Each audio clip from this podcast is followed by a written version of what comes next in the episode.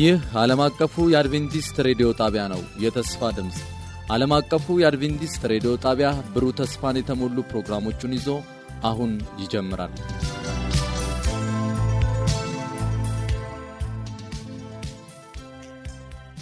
በጌታ የተወደዳችሁና የተከበራችሁ የዘወትር አድማጮቻችን እንደምን ይህ ፕሮግራም ከዓለም አቀፍ አድቬንቲስት ሬዲዮ ዘወትር ማለዳ ወደ እናንተ የሚደርስ ነው።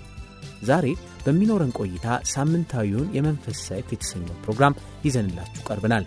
ስለ አብሮነታችሁ ጌታ ይባርካችሁ እያል በቀጥታ ወደ መልእክቱ እንተላለፋለን። በስልክ መስመራችን 0115511199 የውስጥ መስመር 242 ወይም 243 በመደወል በመልእክት ሳጥን ቁጥራችን ደግሞ ዓለም አቀፍ አድቬንቲስት ሬዲዮ የፖስታ ሳጥን ቁጥር 145 አዲስ አበባ ብላችሁ በመጻፍ ወይም ደግሞ በ0931 670027 ላይ አጭር የጽሑፍ መልእክት በመላክ አስተያየቶቻችሁንና ጥያቄዎቻችሁን ብታደርሱን ልናስተናግዳችሁ በደስታ እንጠብቃችኋለን።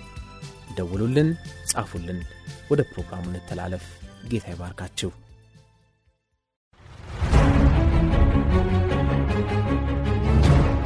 የመንፈስ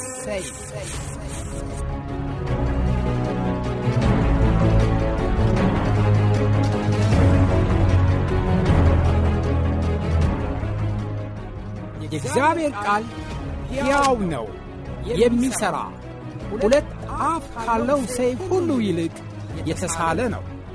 ነፍስንና መንፈስን ጅማትንና ቅልጥምን እስኪለይ ድረስ ይወጋል፣ የልብንም ስሜትና ሐሳብ ይመረምራል።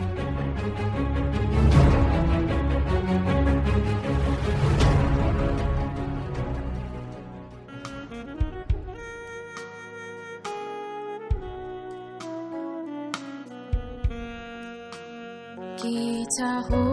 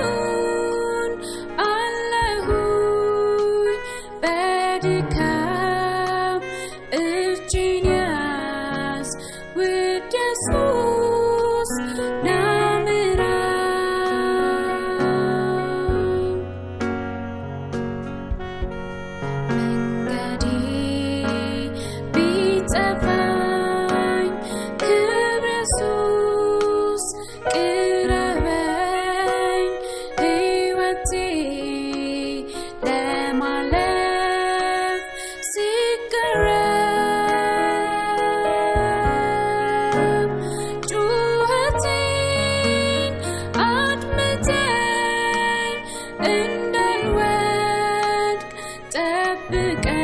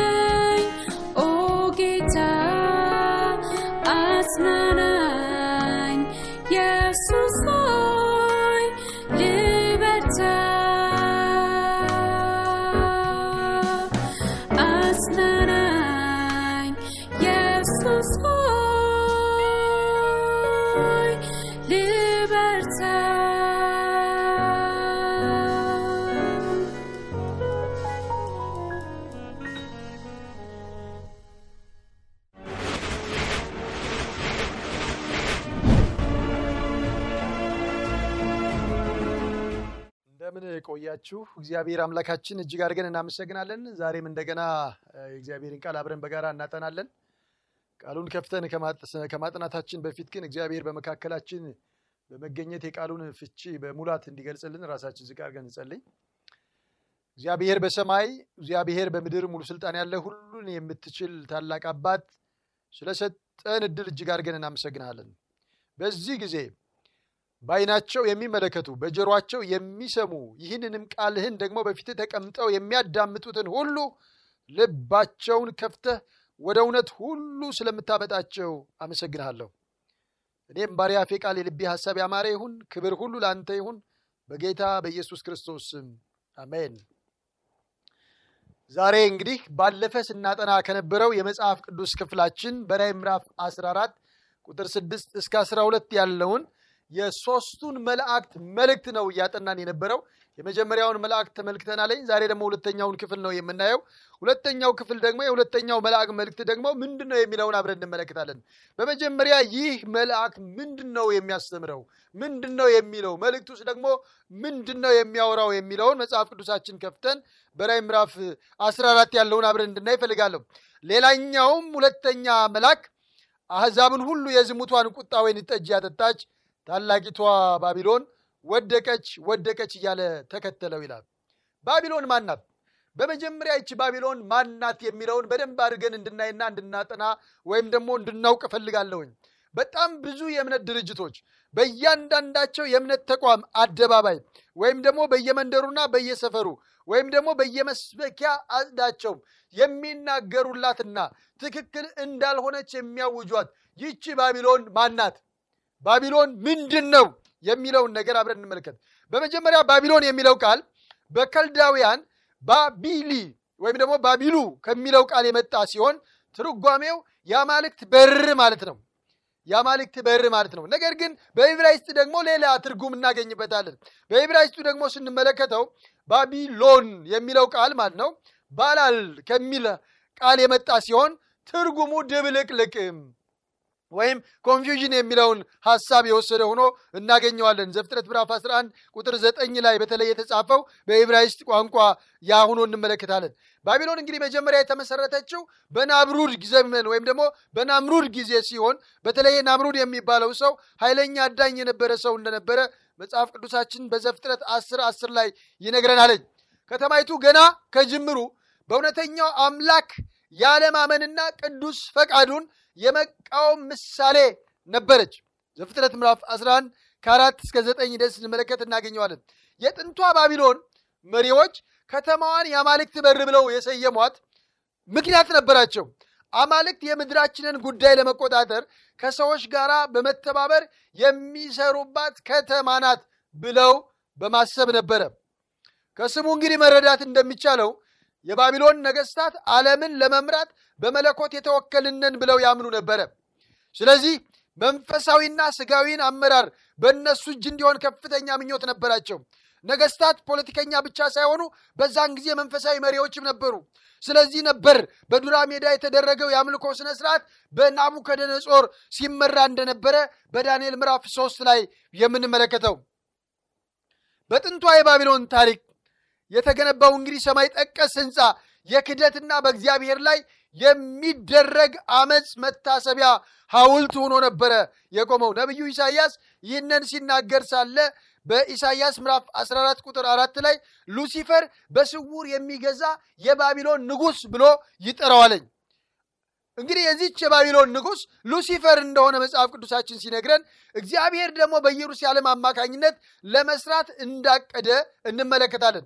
ተመልከቱ፣ ሰይጣን በሰብአዊ ዘር ወይም ደግሞ ሰይጣን ሰብአዊን ዘር ለመቆጣጠር ባቢሎንን ማዕከል ወይም ወኪል አድርጎ ሲመርጣት ሲያቋቁም እግዚአብሔር ደግሞ በኢየሩሳሌም በኩል ይሰራ እንደነበረ በደንብ አድርጎ ይነግረናል።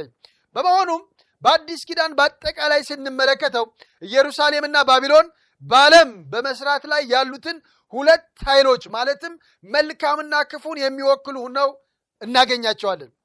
የባቢሎን መስራች አቅደው የነበረው እግዚአብሔር የማይቆጣጠረውን መንግስት ማቋቋም ሲሆን እግዚአብሔር በጉዳዩ ባይገኝ ኑሮ ጻድቃንን ከምድረ ገጽ ለማጥፋት በቻሉ ነበረ። ዳንኤል ምዕራፍ 4 ቁጥር 17 ላይ እንደምንመለከተው በመሆኑም እግዚአብሔር የሚሰራውን ግንብ ማፈራረስና ሰዎቹን መመታተን ተገቢ መሆኑን ስለተመለከተ ባቢሎን ከአንድ ሺህ ዓመታት ለሚበልጥ ጊዜ በውድቀትና በሌሎች መንግስታት መማረክ ጊዜ ያሳለፈች ናቡከደነጾር ባቢሎን እንደገና ሲመሰርታት በዚህ ዘመን ከሰባቱ የዓለም አስደናቂ ነገሮች አንዱ ለመሆን በቃች።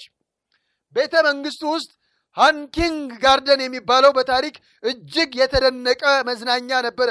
እሱ ብቻ አልነበረም። በነገራችን ላይ ባቢሎንን እንደገና ሲመሰርታት ናቡከደነጾር ለሀያ ዓመታት የሚበቃ ምግብ ማከማቸት የሚችል መጋዘንን ሰርቶ ወይም ደግሞ ገንብቶ እንደነበረ ይነግረናለኝ።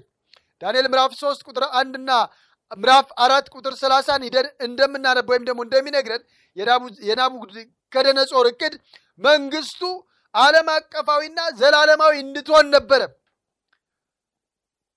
ይህ እስከ ተወሰነ ደረጃ ተሳክቶለት የነበረ ቢሆንም ከእርሱ በኋላ ግን በነበሩት መንግስታት አማካኝነት ምንም እንኳ ማለት ነው ከእርሱ በኋላ ከነበሩትን መንግስታት በኃይልና በውበት እጅግ የላቀች የነበረች ብትሆንም በአንጻሩ ደግሞ በጣም ጨካኝና ትቢተኛ እንደነበረች መጽሐፍ ቅዱሳችንን ስለ ባቢሎን ይነግረናል።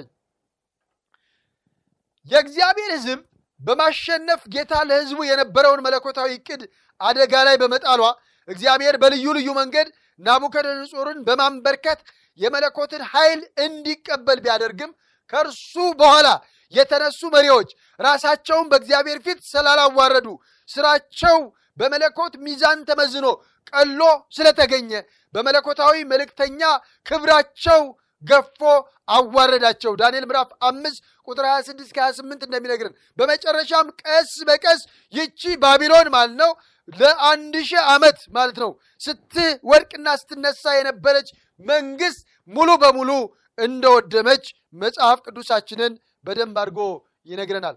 የጥንቷ ባቢሎን ከጠፋች በኋላ ሰይጣን የተለያየ ዓለም አቀፋዊ መንግስታትን በማስነሳት እግዚአብሔር በመጨረሻ ሰዓት እንዲያውም ጣልቃ ባይገባ ወይም ደግሞ ባይገኝ ኑሮ እርምጃ ባይወስድ ኑሮ ዓለምን ለመቆጣጠር ዓለምን ለመግዛት ወይም ደግሞ በዓለም ላይ ስኬትን ይዛ በችሎት በኃይል ለመኖር እጅግ ከፍተኛ ሙከራ ታደርግ እንደነበረ ዳንኤል ምዕራፍ ሁለትን ሂደን ስንመለከት በተለይ ስለ አራቱ መንግስታት ታሪክ ስንመለከት ወይም ስናጠና እናገኛለን። ሰይጣን የእግዚአብሔርን ቤተ ክርስቲያን ለማጥፋት ካካሄዳቸው ሙከራዎች ሁሉ በጣም የተሳካ የሚባለው በመካከለኛው ክፍለ ዘመን በሮም ጳጳሳዊ አስተዳደር በኩል ያደረገው ሙከራ ነበር። ዳንኤል ምዕራፍ 7 ቁጥር 25 ላይ እንደሚሰጠን ወይም ደግሞ እንደምናነበው እግዚአብሔር በሁሉም ሰይጣን ባደረጋቸው ሙከራዎች ሁሉ በመገኘት ወይም ደግሞ በመግባት የሰይጣንን ስኬት መለኮታዊ ፈቃዱን ለማሳካት ይጠቀምበት ነበረ። እግዚአብሔር እግዚአብሔር የተመሰገነ ይሁን። ራዕይ ምዕራፍ 12 አምስት ሂደን ስንመለከት ያን እናገኛለን።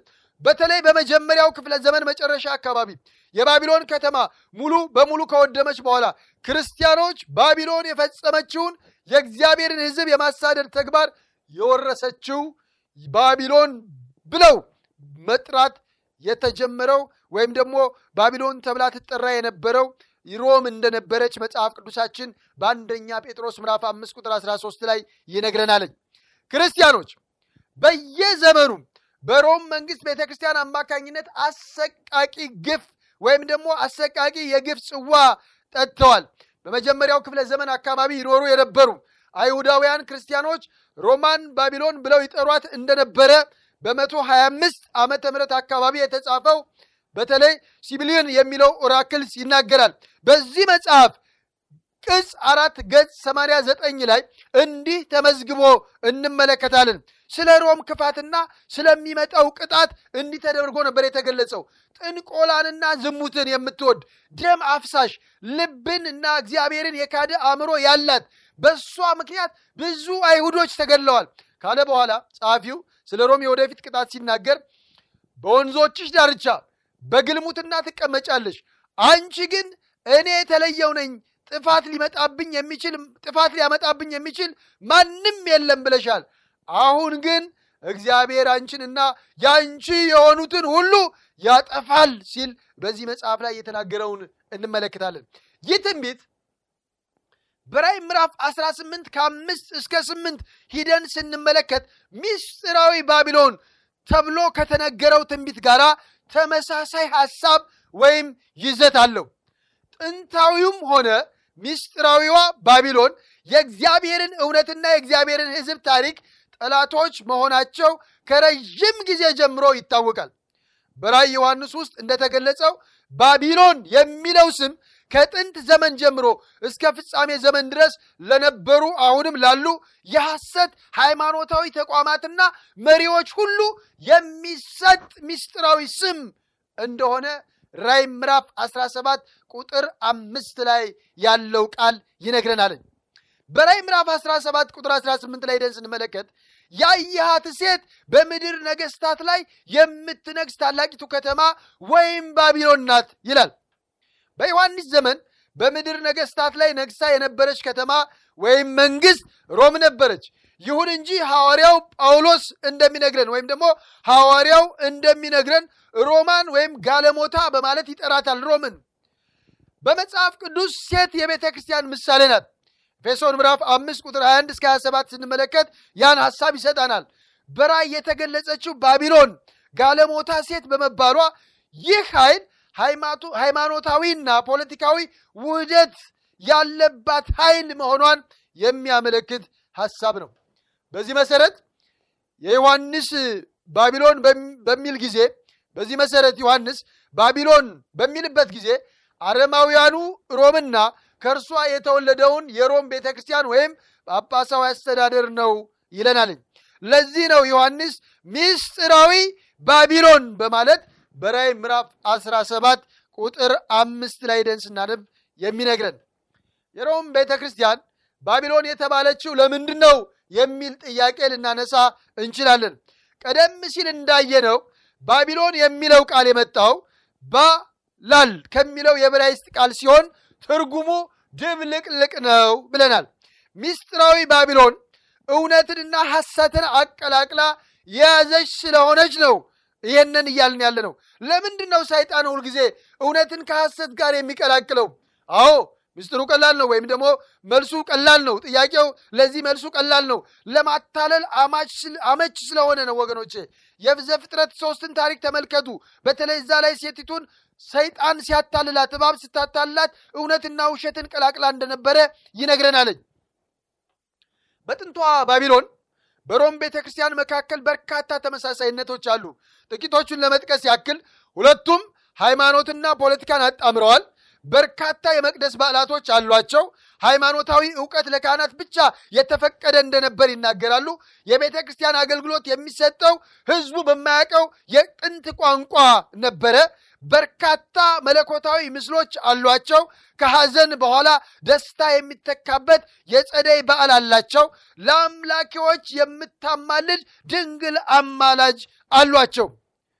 በተለይ ካርዲናል ኒውማን የተባለው ጳጳስ በተናገረው መሰረት የሮም ቤተ ክርስቲያን ክርስትናን ለአሕዛብ ለማስተዋወቅ በማለት ከአሕዛብ ወይም ከነዚህ ፓጋኒች ከሚባሉት የወረሰችው በርካታ ነገሮች አሏት በማለት ጽፏለኝ። ይህ ሰው ጥቂቶቹን ለመጥቀስ በየስፍራው ቤተ መቅደሶችን መገንባት፣ ቤተ መቅደሶችን በቅዱሳን ስም መሰየም፣ ለእነዚህ መቅደሶች ቅዱሳን የበዓል ቀኖችን መሰየም፣ እንደገና ምጣን ማጠን፣ ፋኑስና ሻማ ማብራት፣ ስለት፣ ጠበል፣ ምነና፣ ክብረ በዓል፣ ጣዖትና ሰልፍ ማጀብ፣ በተለይም ደግሞ ቡራኬ መስጠት፣ ልብሰ ክህኖት፣ በጋብቻ ጊዜ ቀለበት፣ የካህናት ቅዳሴ የሚሉት ነገሮች እንግዲህ አሕዛብን ቤተ ክርስቲያን ለመሳብ ወይም ደግሞ አሕዛብን ለአሕዛብ ለማስተዋወቅ ክርስትናን ቤተ ክርስቲያን ተጠቅማበታለች በማለት በዚህ መጽሐፋቸው በተለይም ደግሞ Christian Doctrine በሚለው መጽሐፋቸው ገጽ 373 ላይ ጽፈው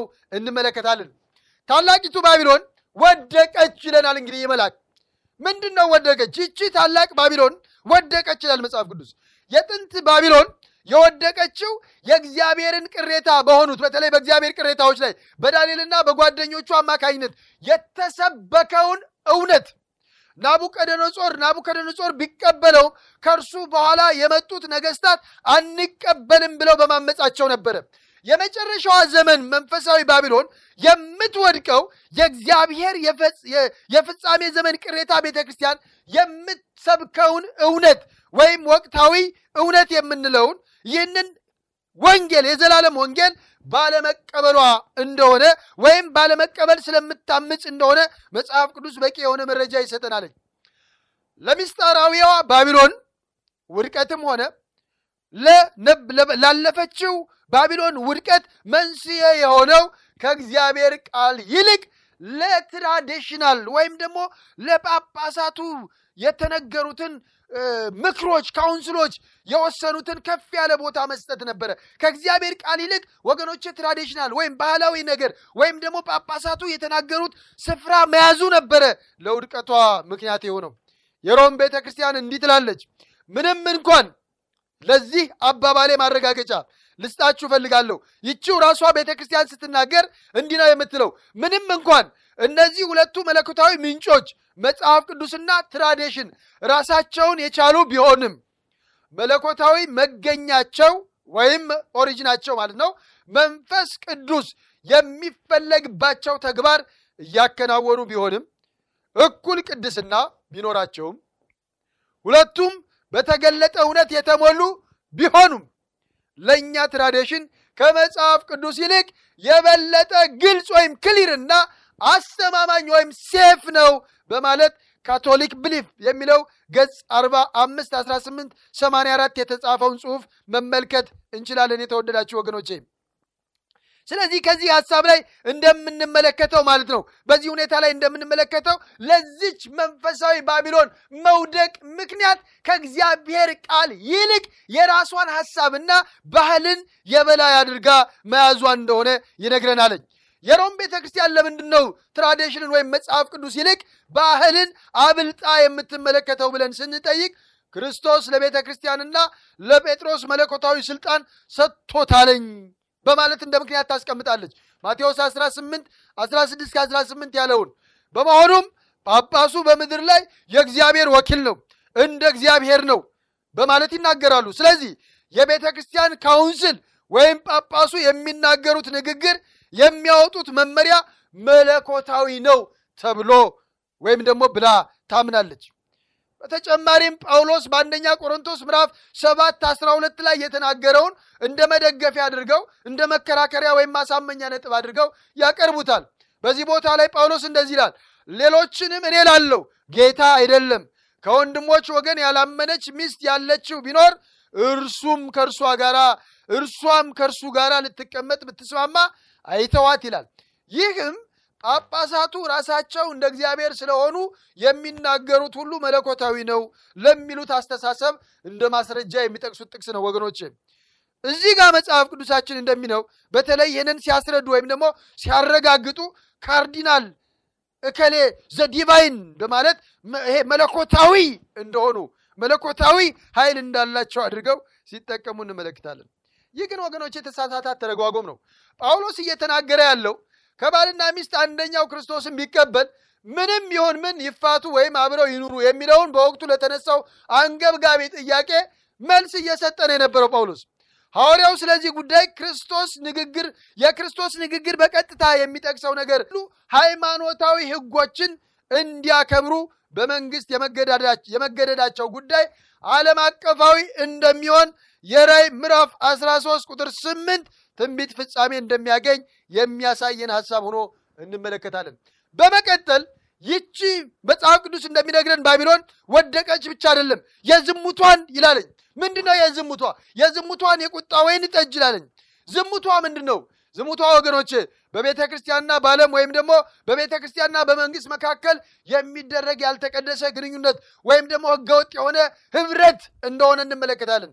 ቤተ ክርስቲያን ባሏ ክርስቶስ ሆኖ እያለ ባሏ የሆነው ክርስቶስን ምክንያቱም ኤፌሶን ምዕራፍ አምስት ቁጥር 21 እስከ 27 የቤተ ክርስቲያን ባል የቤተ ክርስቲያን ራስ ክርስቶስ እንደሆነ ነው የሚነግረን። ነገር ግን እሱን በመተው ከመንግስት ጋር የምታደርገው ያልተቀደሰ ግንኙነትና ጋብቻ ያ ዝሙት እንደሆነ ባሏ የሆነው ክርስቶስን ትታ ሌላ ባል መያዟን የሚያሳይ ሐሳብ እንዳለው መጽሐፍ ቅዱሳችን ይነግረናል።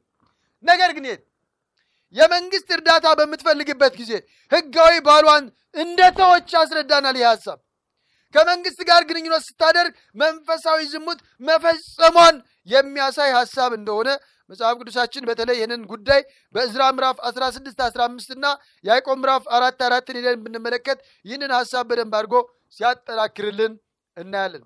ስለዚህ የዝሙቷን ቁጣ የወይን ጠጅ ይለናል። በዚህ ክፍል ላይ እንግዲህ ዝሙቷ ምንድን ነው ብለን ስንል ያልተቀደሰ ጋብቻ ወይም ግንኙነት ከመንግስት ጋር ማድረጓ ሲሆን የቁጣ ወይን ጠጅስ ደግሞ ምንድን ነው? የዝሙቷ የቁጣ ወይን ጠጅ ምንድን ነው ብለን ስንል በዚህ ክፍል ላይ የዝሙቷን ቁጣ ሲል መጽሐፍ ቅዱስ የሚያስቀምጥልን ስምንመለከት ሳለ ባቢሎን አሕዛብን ሁሉ የሚያሰክረውን የወይን ጠጅ የምታጠጣባቸው በኃይል ወይም በማስገደድ አለመሆኑን የሚያሳይ ነው።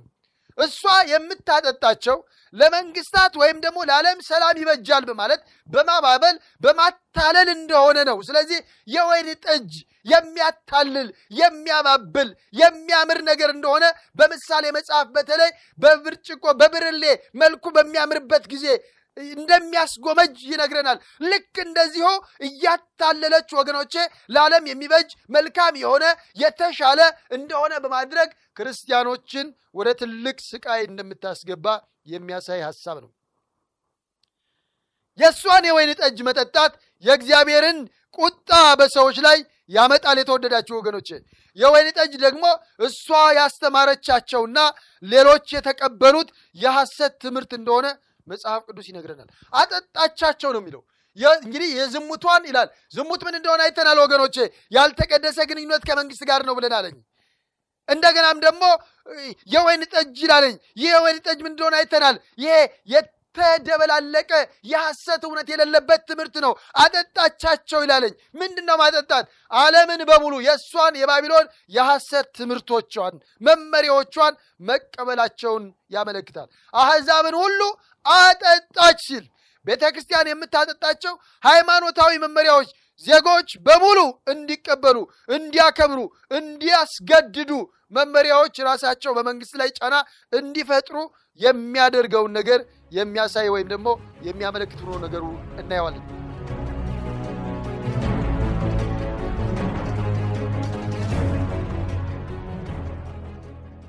በዛሬው መልእክት እጅግ እንደተባረካችሁ እናምናለን። አድማጮቻችን ላላችሁ ጥያቄና አስተያየት በመልእክት ሳጥን ቁጥራችን 145 በስልክ ቁጥራችን 0910 82 81 82 ላይ ብታደርሱን አስፈላጊውን መረጃ ልንሰጣችሁ ዝግጁ ነን። በሚቀጥለው ፕሮግራም ተከታዩን ትምህርት ይዘንላችሁ እስከምንቀርብ ድረስ የእግዚአብሔር ጸጋና በረከት ከሁላችሁ ጋር ይሁን። ደና ሆኑልን።